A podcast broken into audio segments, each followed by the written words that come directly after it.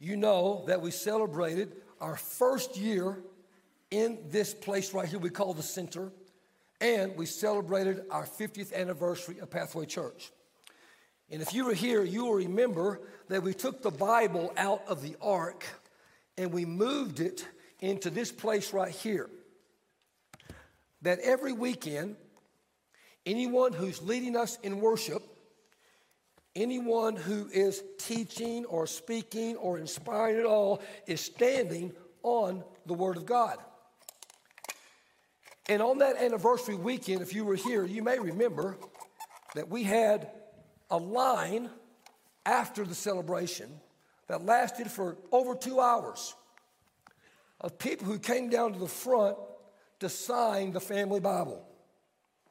They underlined the Bible verse. They uh, offered a prayer. They listed the names of children and grandkids.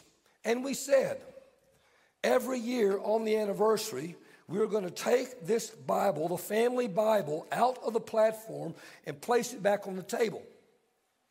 For anyone who has come in the past year, so you would have the chance to sign the family Bible. In the past year, 185 individuals have officially come to say, We want this to be our church home. 82 of them by profession of faith in Jesus for the very first time. God continues to work and move through you in this place.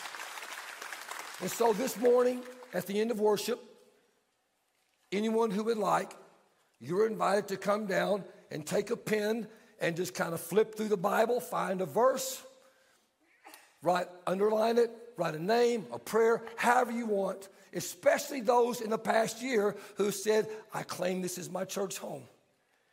And we hope that you will do that because we are so, so, so glad that you were here and you call this your church home. Now, if you have your own Bibles, I'd invite you to open them up and turn to the Gospel of Matthew. If you are new here this morning, we have been walking through the Sermon on the Mount ever since the beginning of September. And we're continuing that in this morning. So I'd invite you to get squared away and let's begin in prayer, please. God, again, we recognize before we open up your word this morning that there's power in it. There's power that changes, there's power that heals, there's grace in it. And God, we have a very sensitive subject matter this morning. So I'm praying, God, that by the power of your Holy Spirit, you will make these old ancient words speak fresh and new to bring hope and healing to your people. In Jesus' name I pray. Amen. This morning we are having, I know, is going to be a very sensitive conversation for some. For some, it will be emotionally charged. I know this to be a fact. Uh, there, there, maybe some of you, uh, you are going through a very difficult time in your marriage or your family right now. And so, just the subject matter, thought of a message about marriage and divorce makes you feel a little uneasy. Maybe you're someone who grew up in a divorced family, and even today, just the thought of this coming up, it brings back some sadness and some old wounds that have not yet been resolved. Maybe you're someone who yourself was divorced. And in that time, you were a part of a church that said, kind of declared that divorce is an unforgivable sin, and you felt like damaged goods. Maybe you're someone that was married for a long time but now you're a widow or a widower, and just the absence of that person with this subject matter, you just feel overwhelmed. Maybe you're a single person, never been married. And so this conversation, just you just you kind of feel like you feel left out. Wherever you are this morning in this subject matter, I pray that you get clarity on this subject from the scriptures and you have the beginning of healing and you leave here with a sense of hope. Now, we've been studying the bulk of Jesus' teachings in Matthew chapter 5, the weightiness of it, and it's sandwiched by two particular verses to really understand this. We talked about in Matthew 5 20, Jesus says, Your righteousness must surpass that of the Pharisees. That word righteousness means goodness, that your goodness and your relationship with God and one another and yourself, it's got to surpass the righteousness of the Pharisees, the goodness of the Pharisees. But then he ends that whole chapter. Be perfect, verse 48. Be perfect, therefore, as your Father, your heavenly Father, is perfect. Now, that word perfect in the Greek is teleios which means to be, it's a verb, to become perfect, to mature, to be made complete. In other words, you're in the moving towards progress, towards being perfected in Christ in all your relationships. And sandwiched between that, Jesus is redefining what it means to be a good person who's making progress towards being more perfect like Christ in all these relationships. And he starts by talking about anger. And he says it's not about you being able to obey the law. Anger is not about thou shalt not kill.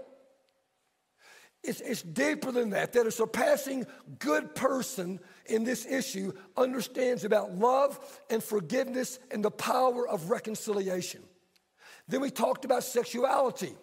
And he says, a person who's moving toward perfection in this area is not just about avoiding adultery, it's that you're learning how to subordinate all the desires of your heart to a greater good.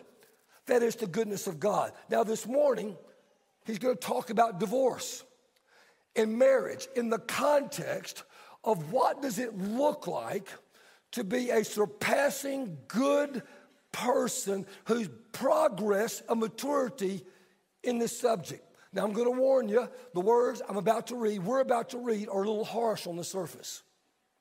They're a little harsh. So, kind of stick with me here.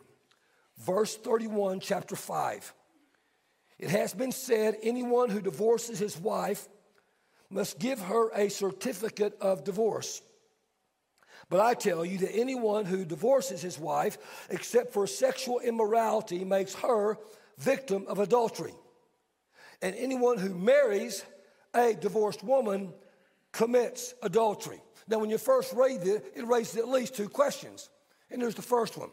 I thought that, that, that adultery is when I myself, who am married, engages in a sexual relationship with someone who is not my wife. But now you're saying, my wife I'm still married to, she's the victim of adultery herself. She, she's a victim, and she's a that makes her an adulterer. Going what? Or that the scripture recording said is that okay? I thought that if I marry a woman who is now single, and she is divorced, and now she's fully legally single, that if I marry her, that makes me an adulterer? What are you talking about, Jesus? This is all in your in confusion. Now, I want you to understand something. Jesus is the smartest person that ever walked on the face of the earth. I don't care how smart you are, you, you don't even measure up to the intelligence in the brains of Jesus. And when he teaches something, he has some real serious, deep reasons for why he says it. So follow along as we think about this. Now, the first thing I want you to notice that in this particular text, Jesus only addresses men. He's not talking to the women, he's talking to the men. In the Sermon on the Mount, it's addressed to both men and women. But as you noticed last week in the sexuality conversation, he only talked to men. And this week, he's only really primarily these two verses, he's talking to men. Now, why is that? Is that because men are just more deficient when it comes to relationships and they need remedial training, and women are superior when it comes to knowing about marriage and stuff? Probably. but I don't think that's the real reason. Here's the reason number one in your notes Jesus is addressing men because men had the primary power to initiate divorce. In the ancient world, if you were married and you were a wife, your husband could divorce you for any reason. And they could walk out of the house and leave you with the kids and no money and leave you destitute. And if later on in your life you came into some money because your kids grew up and made a profit on the farm, or you went to Nineveh and you hit it big in blackjack or something, your first husband could come back and reclaim you and your kids and all of your money. And any other man is not going to ever marry you if they know there's another guy lurking in the shadows that could come back for an economic windfall and take everything that you have. If you were a woman and you were married in the ancient world and your marriage died, you were in trouble. When you read the first five books of the Old Testament, that is the law of Moses, you're going to find much of them are for the protection of women. For example, Deuteronomy, excuse me, Deuteronomy chapter 24, verse 1. If a man marries a woman and he becomes displeased, she becomes displeasing to him because he finds something indecent about her, that means sexual immorality, he can write her a certificate of divorce in your notes. This is for the protection of women. Number two, a certificate of divorce was a way of protecting woman, the woman. That meant she, she got a certificate, she could remarry. In fact, many of the archaeology finds, where they find these certificates of divorce, it actually finds written on the divorce, you now are free to go marry any other Jewish man. So here's what Jesus is saying He is saying, to the men. You have been dividing up the church, the sheep and the goats, like this that a bad person is someone who walks out on their spouse and does not give them a certificate of divorce. And you think you're all good if you can walk out anytime you want to, as long as you give her a certificate that makes you righteous. That makes you in compliance with the law, and that makes it okay. And Jesus saying, No. You say, well, listen, I'm just not going to upgrade to, I'm going to give her a certificate. And you say, it is so much more and such deeper than that. Please hear this. Jesus is not writing new laws or rules in the Sermon on the Mount. He is describing what a good person looks like in this context, the way they act, the way they think, and the way they feel about the true inner goodness within a person. Now, in our day, a woman, 99% of the time, really is the one who suffers the most in the divorce. I know if you're a divorced male, you say, well, not here. I'm telling you, overall, and it's even worse in this culture right here. If you were a divorced woman, you had two choices primarily. If you got a certificate, you could remarry. But if you remarry, you will be received as damaged goods. And you will be one probably of many other wives. Or you could become a prostitute. Either way, as a divorced woman, you were considered a sexually degraded, less than human being. The pain of, of adultery in your life. In your notes, number three, here's the heart of what Jesus is saying in this passage. A kingdom of God husband will be more concerned about the well being of his wife than himself. He is saying, a kingdom of God husband, in spite of the marriage not going the way he wants, in spite of not getting the affection that he thinks he deserves, in spite of the conflict, in spite of all that, a kingdom of God husband is always going to work and will for the good in the life of his spouse, even if it's not going well. That he is not going to suck into the culture of, I'm going to go look for an upgrade because things aren't going the way I like. That is what Jesus is saying. Now, let me repeat something. Jesus is not writing a new law, he is describing, in this case, what a kingdom of God male looks like in marriage. Now, I know, I know, I know, I know the questions are all running through many of your heads, and here's a couple of them in the Bible, is there any place where there gives permission under any circumstances for someone to get divorced. So here's what we're going to do. We're going to look at what the rabbis who interpreted the law, what they had to say, and then we're going to look at what Jesus had to say. Now, we've already seen in the book of Deuteronomy that for indecency, which is sexual immorality, translated into Hebrew, that he, Moses said it's permissible to get a divorce.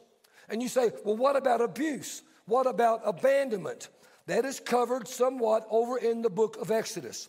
In the book of Exodus, Exodus chapter 21, verse 10 and 11, listen to what it has to say. If he, the man, marries another woman, he must not deprive the first one, that is his first wife, of her food, her clothing, and her marital rights.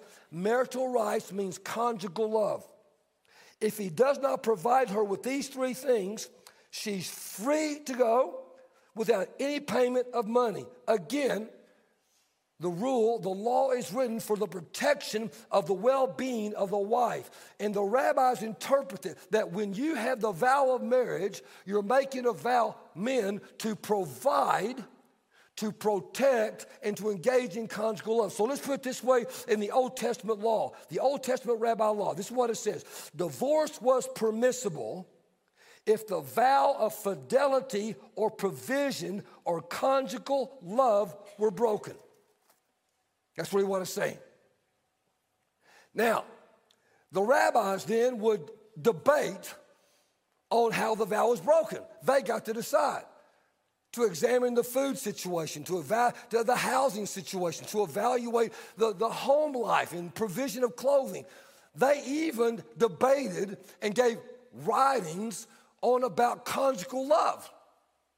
And they had, they had some thoughts about that. The rabbi said that if you are married, the man has responsibility to offer himself for conjugal love to his wife at least twice a week, or she could walk out if she wanted to he broke the vow. If he was a donkey driver, which is the equivalent of a truck driver at our time, and he's gone all the time, they said the law was that the donkey driver husband had to offer, offer to her at least once a week or she could walk out.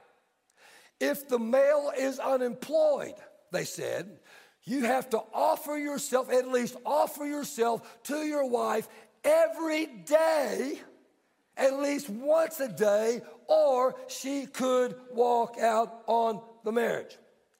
Now, this is the rabbinical framework, just a framework of what marriage, divorce, and remarriage look like according to rabbis in the Old Testament. Now, in Jesus, what about, Pastor, you didn't say anything about abandonment or abuse. Let me touch on that. Abandonment was an extreme form of not providing shelter, food, or clothing. Abuse was an extreme form of not providing conjugal rights and love in the relationship. That is where they get that from that particular passage. Now, in Jesus' day, so that's back in the Old Testament. In Jesus' day, two new rabbis show up. Two of the most famous rabbis in the Hebrew faith Rabbi Hillel and Rabbi Shammai, and both of them have their own schools. And Rabbi Hillel reinterprets, translates the Deuteronomy 24 1 passage. And he says that being able to divorce your wife for any sort of indecency means anything. That's how to reinterpret it. So, in your notes, number five, the New Testament rabbinical law, that any cause divorce was available to men any cause. And so they gave descriptions to very clear examples of what that would look like. That if she spoiled his dinner, the man could give her a certificate of divorce and divorce her. If she walked around with her hair unbound, not up on top of her head, he could divorce her. If she argued so loud that the neighbors could hear her, he could divorce her and walk out on her. Any kind of divorce was a new kind of divorce, any cause in the Hebrew time. The only problem with it was more expensive. If you chose to get divorced for any cause, not really breaking a vow, you had to pay back the fidula, which was the vow or the dowry or the marital money you got when you married this woman. You had to pay that back. And it could be a lot of money. Now, this particular type of divorce was the most popular kind in the day of Jesus. Any cause, just any cause. And you know somebody in the Bible who used it. Over in Matthew chapter 1, if you remember, we have the story of Joseph, who finds out this woman he is engaged to is pregnant, and they had not been together. And it says in Matthew 1:19, because Joseph, her husband, was faithful to the law, and yet did not want to expose his wife, his, his engaged fiancee, to public disgrace, he had in mind to divorce her quietly. Now, that divorce her quietly, that's not just a description, that is a technical term for any cause divorce. He is saying, I am not going to go into court and let everybody know she committed adultery. I'm not going to, I'm going to take the high road. I'm going to work and will for the good of her life in spite of what I'm feeling. And not only that, since this is a any cause divorce, I'm going to pay a higher price to protect her. And not only that, I make a promise to take care of the child, even though the child is not my own. We have an example of a man who's taking the high road in, in this sort of situation. Now, in this kind, there's this big debate going on about the cause of any cause divorce. And Rabbi Hillel says, yes, it is not a problem. But Rabbi Shammai says, no, no, no.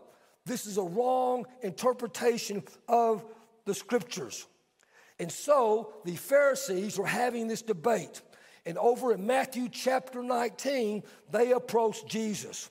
And they're trying to test him, but really they're trying to trap him. Matthew 19, 3, they asked him, Is it lawful, Jesus, for a man to divorce his wife for any and every reason, for any cause? Now they know the answer to this. They know that Jesus has already said any cause divorce is not okay. He's already made that clear. And they're, kind of, are you a Shammai guy or a Hillel guy? They know on this issue he's a Shammai guy, not a Hillel guy. So this is really a trap. And here's how it's a trap. Herod is the ruler of Galilee at this time. And Herod has married a first wife. He's married. He falls in love with another woman. His, her name is Herodias, and she is married too, to his brother. Herod gets an any cause divorce with his own wife. He forces Herodias to get her own any cause divorce, and he marries his sister in law. John the Baptist shows up on the scene, and he's having a conversation with Herod. And in chapter 14 of Matthew, verse 4, he says to Herod, Hey, it is not lawful for you to have her any cause divorce. You can't do it. Somebody tell me what happened to John the Baptist? Now, it just so happens that Herod had been looking for Jesus. And when the Pharisees heard that Jesus saying any cause divorce is not okay, who do you think are the first people they wanted to go tell? Herod. So Jesus now has a response to them. Back in Matthew chapter 19, verse 4, he says, Haven't you read that it is the beginning, the Creator made them male and female? And he said, For this reason, a man will leave his father and mother and be united to his wife, and the two will become one flesh. So they're no longer two, but one flesh. Therefore, what God has joined together, let no one separate. Now, here's what Jesus is doing He has taken us back to Genesis 1 and 2. And when God creates, God first separates and then He joins. That's how God does it. Go read Genesis chapter 1 sometime. He separates the light from the darkness, separates, puts them together, and creates day. He separates the heavens from the firmament puts them together in a way, creates the atmosphere, the environment in which you and I live. He separates the sea from the dry land, puts them back together, and creates the planet in which you and I are part of. And then in Genesis chapter 2, he's going to make man and woman. So he creates the woman, and then it says he makes. He, make, he creates the man and makes the woman. Now, someone tell me, in the Bible, what does it say? What is the woman made from? Rib. But when you study the scriptures and you read all these different Old Testament Hebrew scholars, they will tell you that's not the right word. In fact, many of your Bibles at the very bottom in the footnotes, it says some people say side, that that's the better translation. That when the writer's writing the scripture, it's not creating. This is how the skeleton of the woman was made with Legos or something. He's not describing that. He is describing the intent and nature of God in marriage that a man and a woman are created separate to stand together side by side. They have their unique individual identity, they are separate but they also are joined together and the two becoming one. Like god the father god the son god the holy spirit are one in the beginning of creation. And what he's doing here he separates and he joins. He separates the night and darkness and he makes day. He separates the firmament and, the heavens and he creates this creation that you and i live on. And then he separates the man and the woman the man and the woman then he puts them back together again and says, What God has joined together, let no one and nothing tear apart. Listen, this is a beautiful passage. It's a beautiful passage. It's about new creation. It's about shalom. It's how God takes chaos out of nothing and He puts these things together and creates order. He takes these two individuals that are chaos on their own and He puts them together and He creates this new possibility created in their life. And this is what Jesus is saying. Number six in your notes, letter A. Divorce is undoing creation. Divorce is unraveling the shalom the new life, the new thing that God is doing. And that is why he says, What God has joined together, let nothing else separate. And this is why the Bible takes this thing called the marriage and divorce so seriously and seems so severely. Now, if you're someone this morning that's feeling heavy right now, you're feeling a little weighty because of this subject matter. I want you to imagine what the disciples are feeling right now. And we kind of have an idea in verse 10. They respond. The disciples say to Jesus, If this is the situation between a husband and a wife, man, it's just better not to marry. I mean, if you're going to be stuck with the woman, whatever you do somehow for the rest of your life, just don't do it. I mean, it's just crazy. Jesus is asked another question. Verse 7. Why then did Moses command that a man give his wife a certificate of divorce and send her away? He's referring to Deuteronomy chapter 24. And Jesus answers Moses permitted you to divorce your wives. Here it comes. This is it. Because your hearts were hard. Everything you and I are reading the Sermon on the Mount, it's not about outward behavioral compliance. The problem is about a hard heart. In your notes, divorce is permitted according to the scriptures when there is a hard heart. See, it's hard heart. That's the ultimate problem of humanity. I will tell you the problems we have in this nation, they are not political, it's hard hearts. It's the heart. And the problems you have in your relationship, he doesn't do that, and she doesn't do that, and he doesn't think that. That's not the issue. The issue is what's going on in the heart. Now, I want you to notice what Jesus is saying and doesn't say. He's not saying that Moses says you should get a divorce. He says Moses permits you to get a divorce. He permits. He permits. Doesn't say you should. He, if a vow is broken, he didn't say you should. He says he permits because of hard heart. Now, someone tell me, just think about this. The number one reason that people get divorced today, go look at the courthouse, is incompatibility. Incompa- Notice Jesus doesn't say, Moses said you can get a divorce if you're incompatible. He doesn't say that. G.K. Chesterton has, I love this little statement from G.K. Chesterton. Can you put this on the screen? I love this statement. I have known many happy marriages, but never a compatible one. The whole aim of marriage is to fight through and survive the instant when incompatibility becomes unquestionable. For a man and a woman as such are incompatible. There may be the breaking of marital vows that you make to each other. That may mean you get divorced. But if they repent, if they have a soft heart, if they want to reconcile, I encourage you to work on your marriage, what God has joined together.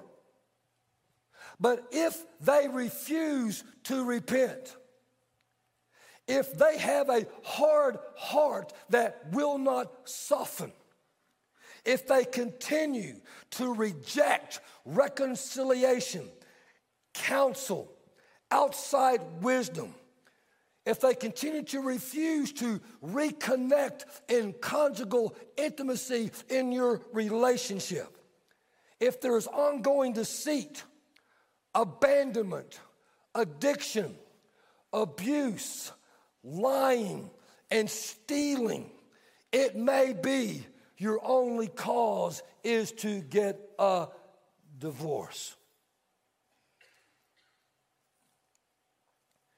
Now, I want to close out with some pastoral words to some folks because I know there's a lot of you that are feeling lots of different things.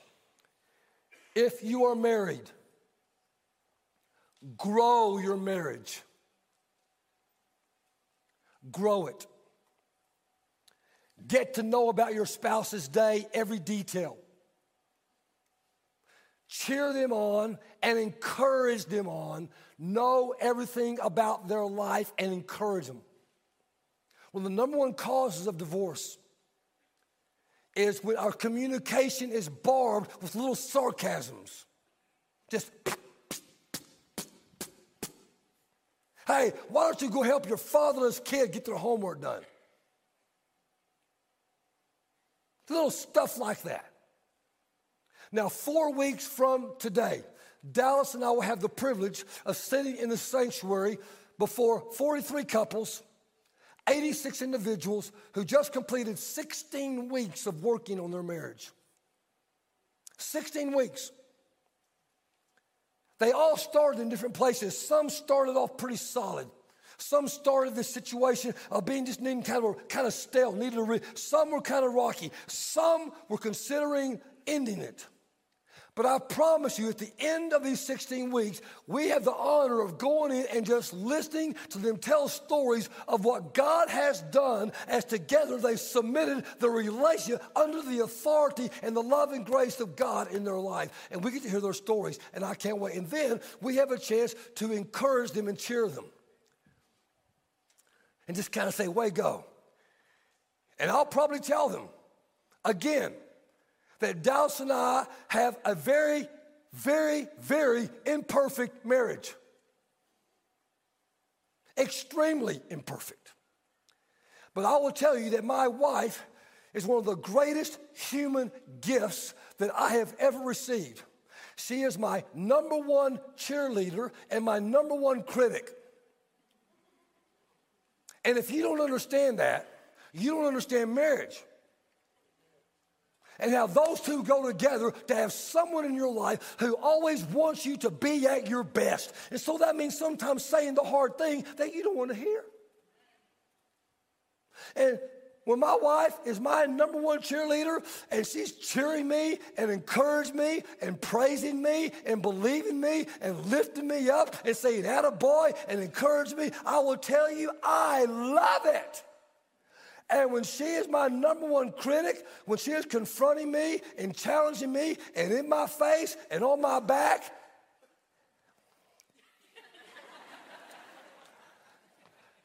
sometimes I can be a little oversensitive. And sometimes I can quickly be defensive. Am I the only one? But every time when I back up and I stop and I consider and I know who she is, I remember she only wants me to be at my best and I love it even when she's my critic because I know she wants the best for me. So here's your homework if you're married.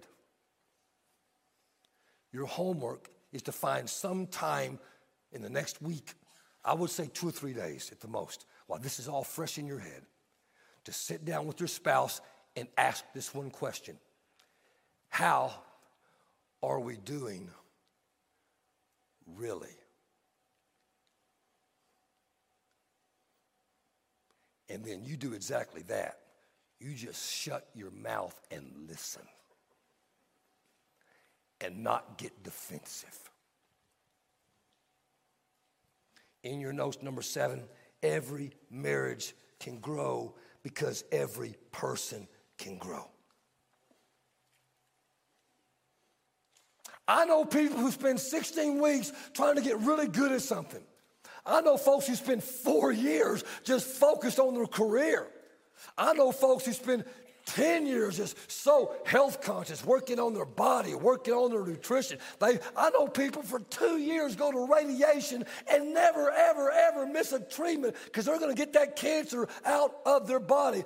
I know some men and some women who will get really good good at golf and they practice and they practice and they practice and they read and they watch videos. They walk around the house practicing their swing. You wonder, what are they doing? Well, I'm just trying to get good. I'm just trying to get better. You take it so seriously, and you won't spend a day working on your marriage.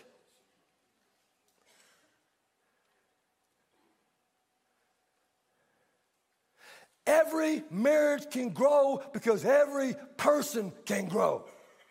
It's just if you want to or not. Stop blaming the other person and you get better yourself. And we want to cheer you on. We want to encourage you. Get help, get counsel. Pray about it. Pray about it together. Have some of your friends pray about it with you. Do that. Do what God has joined together. What God has joined together. I was visiting with a couple who wanted me to preside at the, renewing their marital, their wedding vows. And so I started asking them questions, all sorts of questions. And one question was, hey, tell me the best day of your life. And I just knew they were going to say when they got married or their kids were born. But the husband threw me a curve. He said, When I was a little boy growing up, my parents, I just heard them arguing and bickering and fighting all the time. It's loud. And sometimes I would take my dad's car keys and hide them, afraid he was going to drive off in anger. And one day he did drive off in anger, he didn't come home. And so now I'm living in two houses. And I'm being, and my whole creation unraveled before me my little world. And I'm shuttled back and forth. I hated it. And then after a year, my parents, surprising, took me out to dinner. And my mother said, How would you like it if dad, he's 10 years old, how would you like it if dad moved back in the house and we acted like a family again? And he said, That was the best day of my life.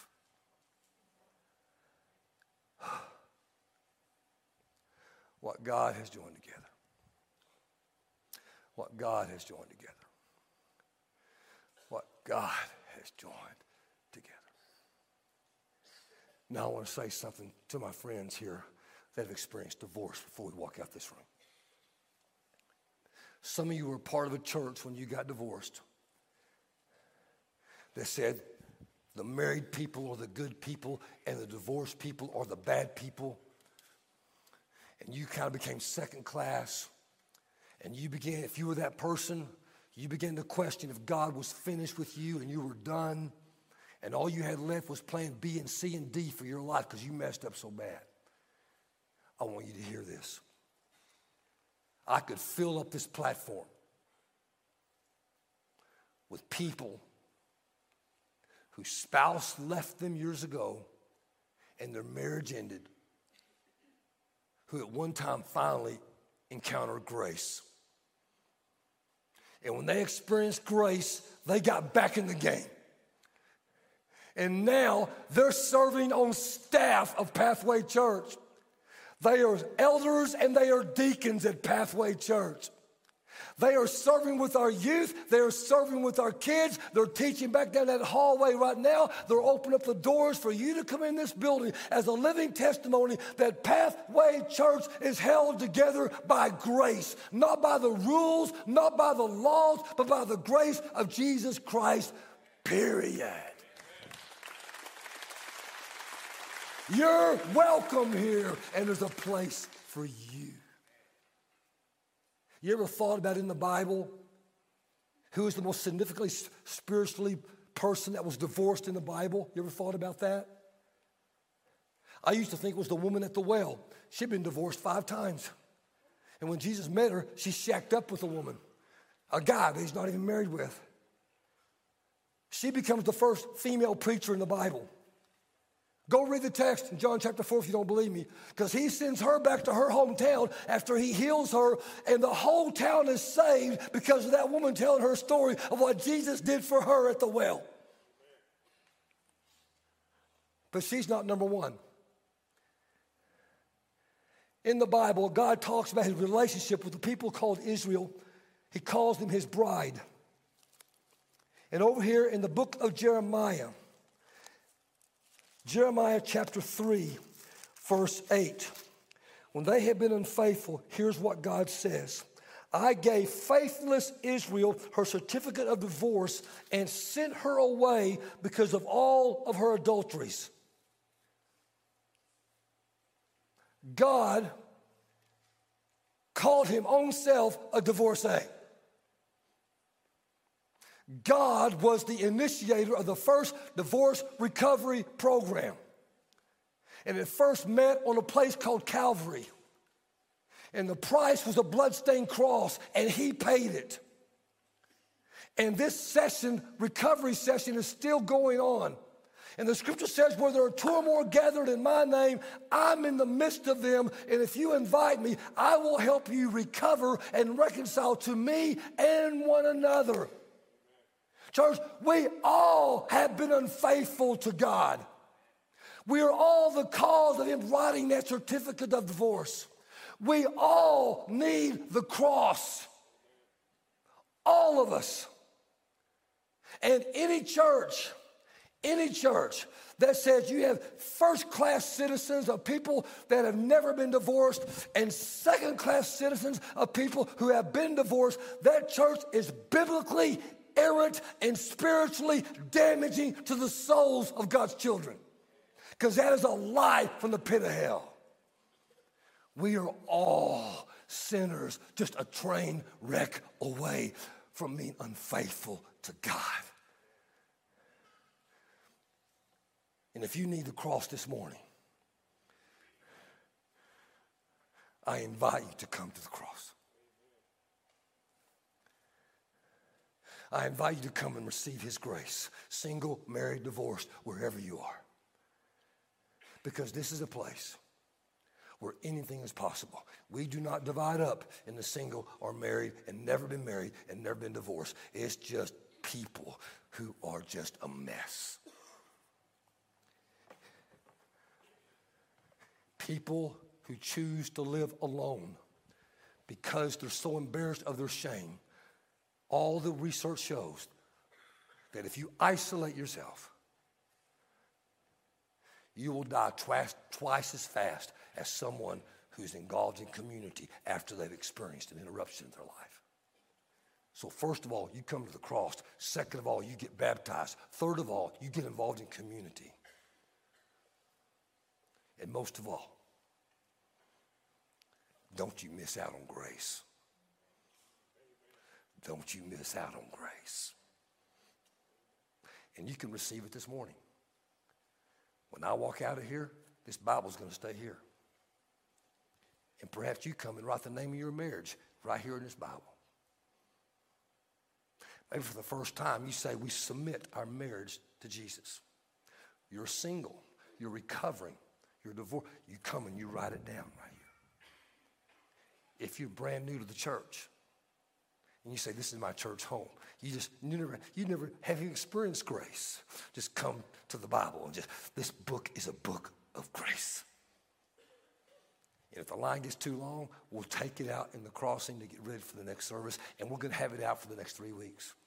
So if it's long, I, I, I'm just saying, whatever you do, don't miss out. Don't miss out.